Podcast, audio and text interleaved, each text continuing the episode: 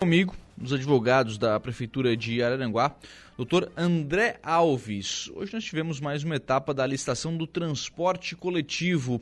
Que etapa foi, foi essa, doutor André Alves? E, e o que, que está. É, como é que está esse processo de licitação do transporte coletivo? Boa noite.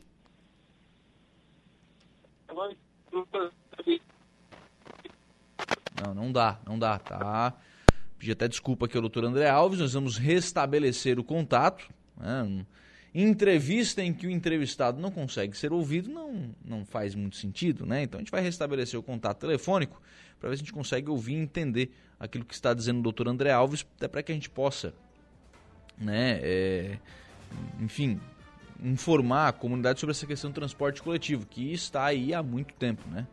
Está aí há muito tempo sendo discutida, há muito tempo que a empresa opera sem um contrato, né, sem um contrato vigente, e aí, claro, isso acaba inviabilizando muitas melhorias no sistema. Né?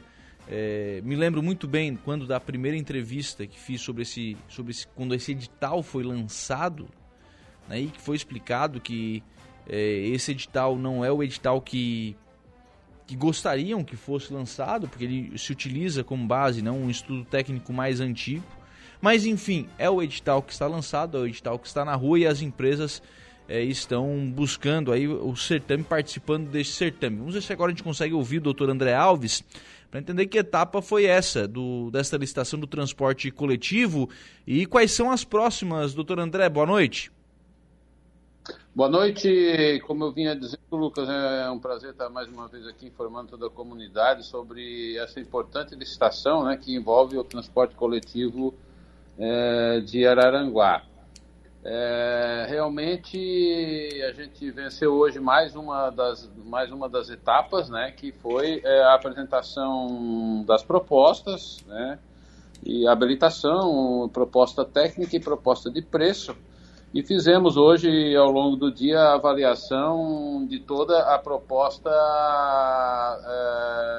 é, toda a habilitação, né, é, da empresa interessada, porque na verdade só, só surgiu uma empresa interessada, que é exatamente a Aviação Cidade, que, é, que já é a atual concessionária. Uhum. Então, hoje a gente fez é, a avaliação preliminar pela manhã, à tarde eu fiz a avaliação é, definitiva da habilitação, né? E amanhã a gente vai fazer aí sim a avaliação da proposta é, técnica e da proposta de preço e, é, e pretendemos é, encerrar já o julgamento dessa licitação amanhã mesmo. Né? Então, hoje avançou-se bastante, são, são muitos documentos para se analisar do ponto de vista da habilitação, então não foi possível concluir a, a análise pela manhã, a gente passou o dia avaliando essa documentação e acabamos de encerrar, inclusive, a análise dessa documentação de habilitação da empresa interessada. Doutor, a Aviação Cidade foi a única empresa que entregou documentos ou, foi a única empresa interessada? E se existe alguma empresa que foi é, inabilitada a participar desse certame que isso possa né, ocasionar em algum tipo de, de questionamento sobre essa licitação?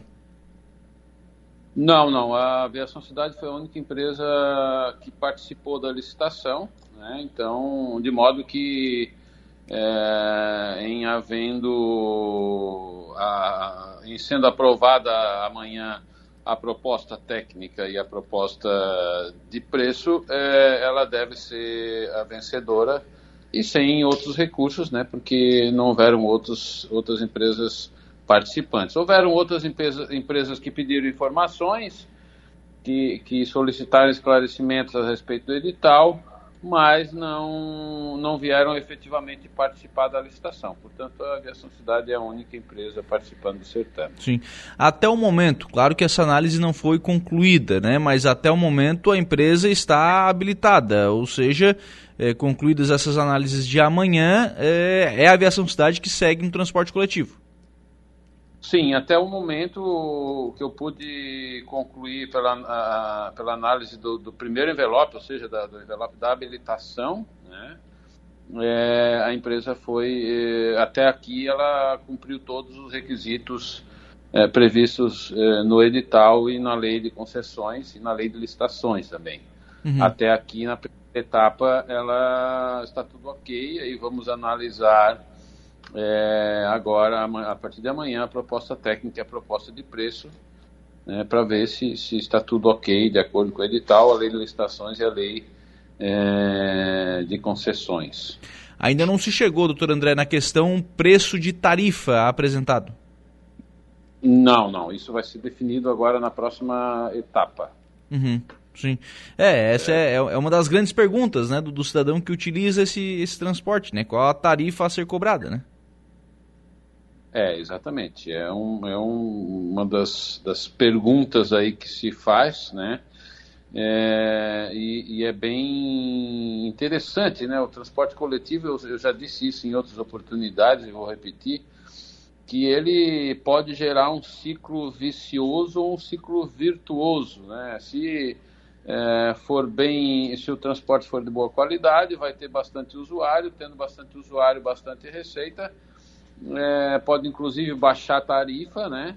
Uhum. E melhorar o serviço que vai é, atrair mais usuários ainda para o sistema. Se for ruim, é o contrário, né? Vai, vai baixar a receita, vai piorar a qualidade do serviço e vai afugentar cada vez mais o usuário, né? E, e, e isso realmente é, é, é algo extremamente delicado e muito técnico. A gente é, que não tem formação na área, tive que estudar bastante e, e aprendi bastante, mas tem muita coisa para aprender ainda. E como tudo na vida, né, Lucas? Mas uhum. é, realmente é, um, é, um, é, uma equação muito interessante e muito delicada de se atingir né, o, o, o valor ideal da tarifa, né? E uhum. claro que houve uma empresa contratada já em 2019 para fazer os estudos e a gente só vinha atualizando, vinha estudando e adequando uh, a nossa realidade aqueles dados e aquelas informações constantes uh, no edital e, e, e, na, na, e, no próprio estudo técnico. Doutor, no edital, na, naquela, naquela entrevista que vocês concederam aqui na, na rádio, quando foi lançado o, o edital, se falava sobre a questão dos, é, dos tipos de veículos a serem utilizados. Né? Existem exigências para esse novo contrato a ser realizado. A empresa já, tem que já teve que apresentar esse, esses veículos, ela já tem esses veículos, ela vai comprar esses veículos. Como é que fica a questão dos veículos a serem utilizados nesse transporte coletivo?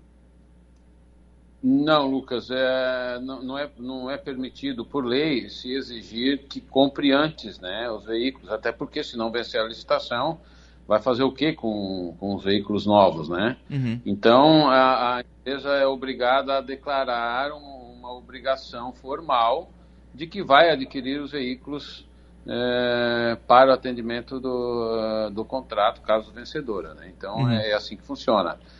E a gente exigir é, a propriedade dos veículos antes da, da, da, da apresentação da proposta, isso caracteriza uma exigência restritiva e, portanto, ilegal. Então, a, a, empresa é obrigada a declarar e fez isso, né? Declara, uhum. Declarou que, que vai adquirir os veículos é, necessários à concessão. Inclusive, é obrigado a declarar potência.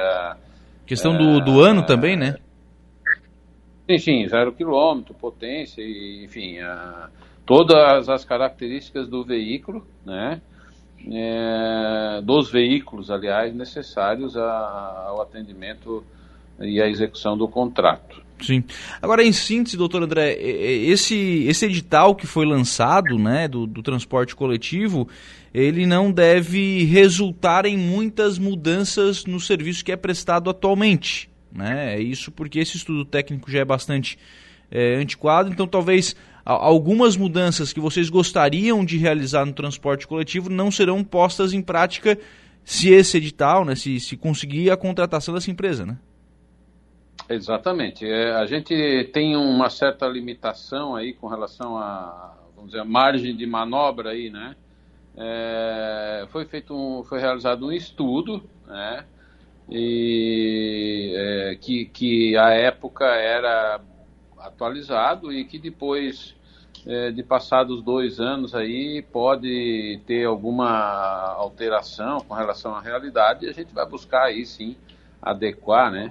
Uhum. E, e é evidente não se pode perder de vista que a, a pandemia alterou né, as, as bases de, de, de, do transporte coletivo profundamente, né, Lucas?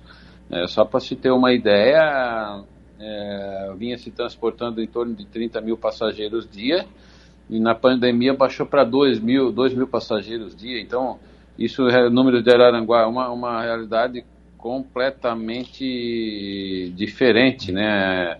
É, parou o transporte escolar, parou, enfim, o país, a vida na pandemia mudou né, e afetou, sim, profundamente todo o sistema de transporte coletivo. É, e na verdade isso vai afetar no preço também, né? Porque se o uso do, da, das pessoas for menor, senhor já falou sobre isso, o preço é, vai lá para cima. E como vocês não conseguiram, por exemplo, fazer um, um edital que é, abrisse a possibilidade, por exemplo, para uma van, para um veículo menor, fica mais, fica mais restrito, fica mais complicado, você pode mexer no preço, né?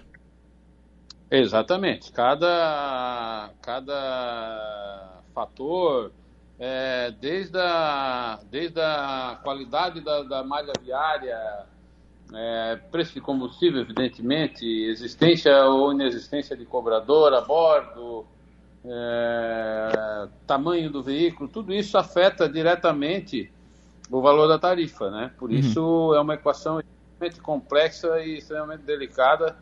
Cada fator, a alteração de cada um desses fatores ou de um desses fatores pode mudar, sim, é, todo o cálculo da tarifa e, e, por isso, né, a complexidade e a dificuldade de, de se chegar a, a, um valor e a um, e a um critério, né, de, de é, de execução desse transporte. Mas eu tenho, eu, eu acredito que que, que nós vamos, nós vamos é, conseguir de alguma forma melhorar isso, né? se não já imediatamente, mas ao longo dos primeiros meses a gente já vai sentir uma sensível melhora é, no, no transporte coletivo.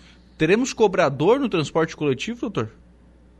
Não, não, não, não, não teremos. Mas havia uma, um movimento de, de, que se, de que se implantasse a obrigatoriedade do cobrador e isso afeta, porque aí são dois funcionários, né? Uhum. E afeta muito diretamente o, o preço é, da tarifa. Uhum. Então segue com esse sistema de bilhetagem eletrônica, né? Que na verdade o, a grande maioria das cidades já utiliza, né? Ah, sim, a grande maioria. Uhum. Então acaba sendo esse mesmo, esse mesmo sistema. Próximos passos, doutor, quando é que o senhor acha que, é, qual é o prazo né, é viável para que essa licitação se dê por, por encerrada e contrato possa ser assinado? Olha, Lucas, eu imagino que dentro, dentro de, de cinco dias, é, dez dias no máximo, a gente consiga concluir né, principalmente considerando aí a existência de só uma empresa interessada, o que elimina, evidentemente, a possibilidade de recursos. Né? Uhum. Doutor André Alves, obrigado pela disponibilidade em conversar conosco. Um abraço, boa noite. Obrigado pela oportunidade, é sempre um prazer estar falando para você da Rádio Araranguá. Um abraço, boa noite. São 6 horas e 20